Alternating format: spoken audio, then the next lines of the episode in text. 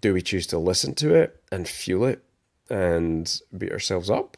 Or do we choose to activate ourselves differently um, and deploy strategies like the Triple M? So, hey guys, welcome to another episode of Freewheelin'. Today, I just wanted to riff on something I experienced yesterday, which I think might be helpful to you. It's a kind of practice what you preach moment.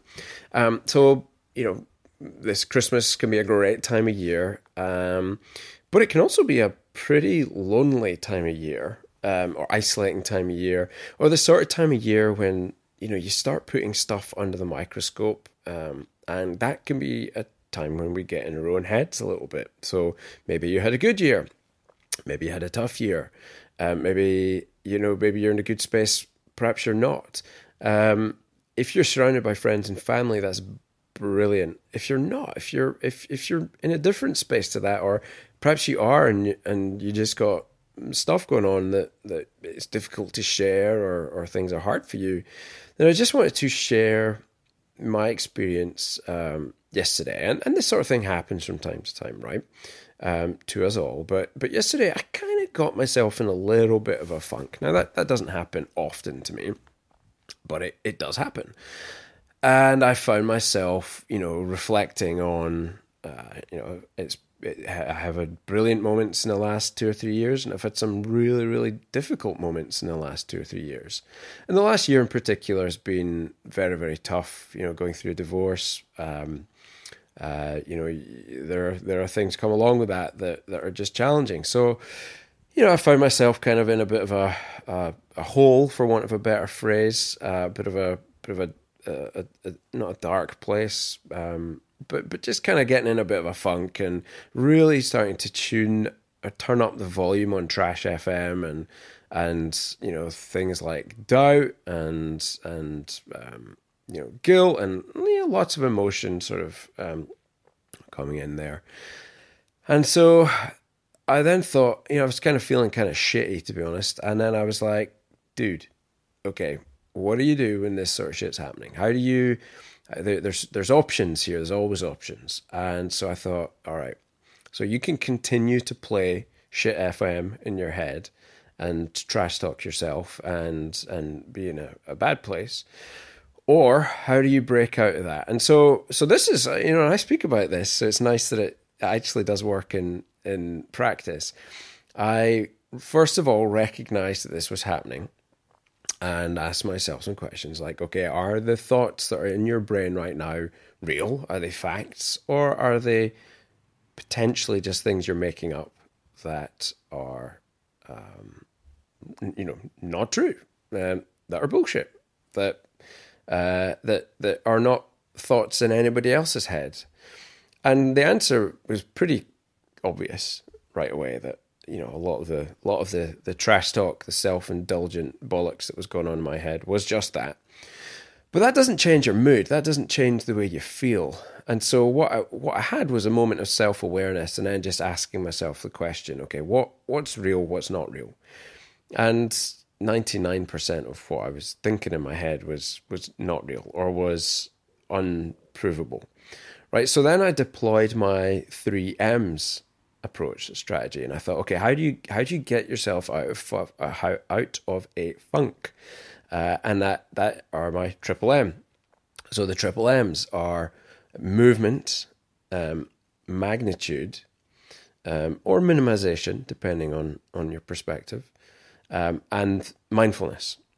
Okay and so for me when i'm when i'm particularly bad movement is my number one thing. So i'm like okay dude you need to get your running shoes on. And my friend, we are going for a long one. We are running. So I ran from my home, which is right on the seafront here in Brighton, all the way out to the football stadium, the Amex Stadium, which is, I don't know, like maybe five miles or something like that.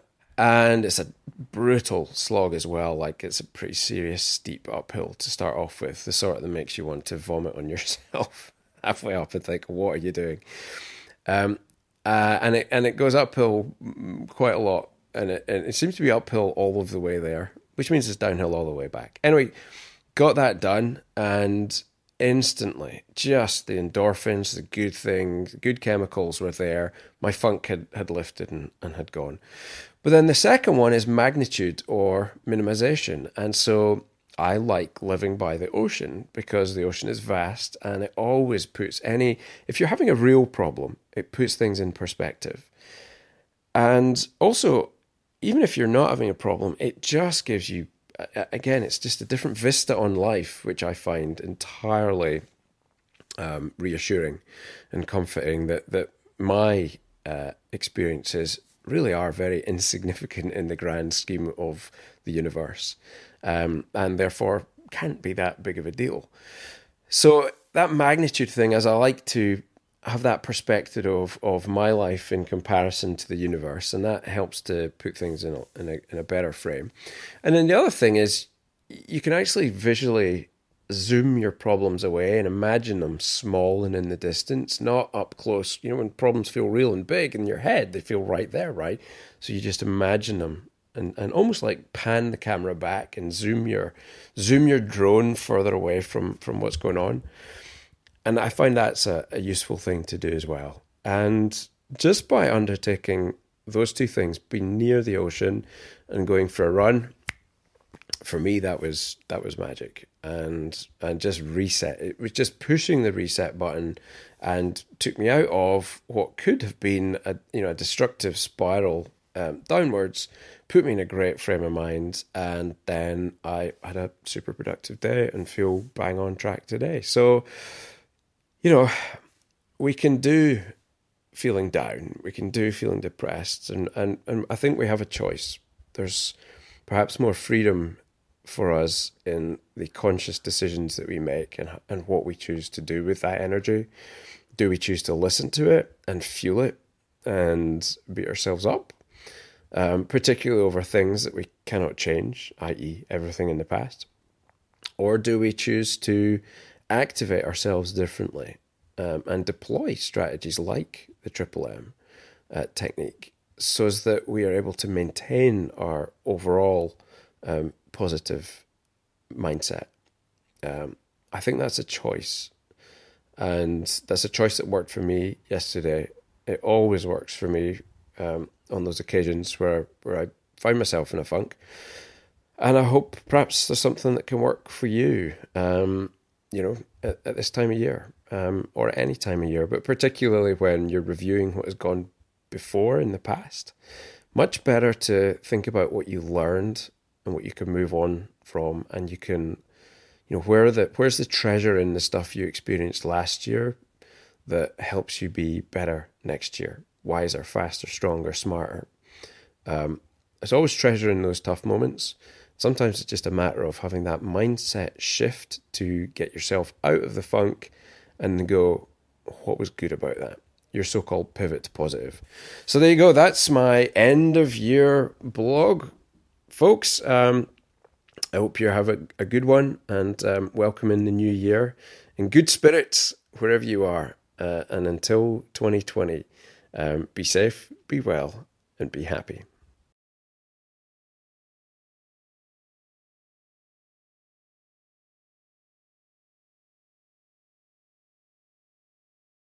Now, if you would like your question answered, then the way to go about doing that is to record your own little video clip that you don't mind us using, because um, we will make you famous as well. But send in your video question, or you can send in on Instagram or Twitter or email it or DM it, whatever send your question in. It's got to be about veterinary business, veterinary life, your career, what's going on with you. But ask a question that you think I can add some value back for you, and I would love to give you an answer on this show. And if you do send it in and we use your question, you'll receive a signed copy of So You're a Vet Now What, and my eternal gratitude and some notoriety by being on the show. So don't be shy, step up and send in your questions. Thanks for listening or watching. Uh, be safe, be well, be happy. Dr. Dave out.